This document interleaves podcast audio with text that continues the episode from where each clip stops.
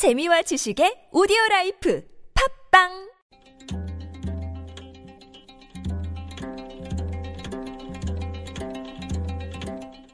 한문학자 장유승의 길에서 만난 고전 죽고자 하면 살 것이요 살고자 하면 죽을 것이다. 이순신 장군의 말씀으로 알려져 있지만 실은 오자병법이라는 중국 고전에 나오는 말입니다. 오자병법은 조선시대 장수들의 필독서인 무경칠서의 하나였으니 이순신 장군도 분명 오자병법을 읽었을 것입니다. 죽고자 하면 살 것이요 살고자 하면 죽을 것이다.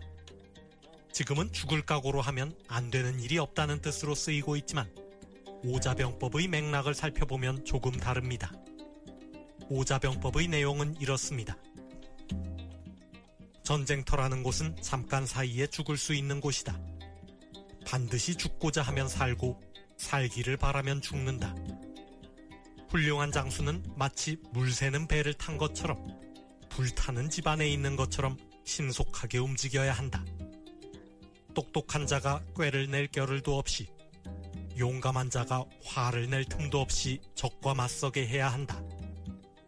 용병의 가장 큰 피해는 머뭇거리는 것이며 군대의 피해는 의심에서 비롯된다. 오자병법 치병편에 나오는 말입니다. 전쟁터는 순간의 판단이 생사를 가르는 곳입니다.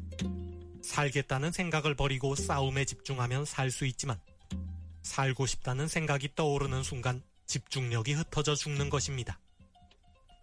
때문에 훌륭한 장수는 병사들로 하여금 마치 물 새는 배를 타고 불타는 집에 있는 것처럼 딴 생각을 하거나 딴 짓을 할 겨를이 없게 만들어야 한다는 것입니다.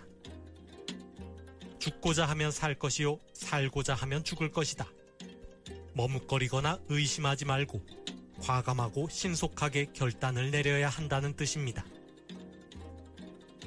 대통령이 국회 개원 연설에서 기업과 채권단에게 사직생의 각오로 뼈를 깎는 자구 노력을 기울일 것을 촉구했습니다. 중요한 결정을 내려야 할 때마다 우유부단한 태도로 일관하여 오늘의 위기를 초래한 정부 역시 사직생의 각오를 다져야 할 것입니다.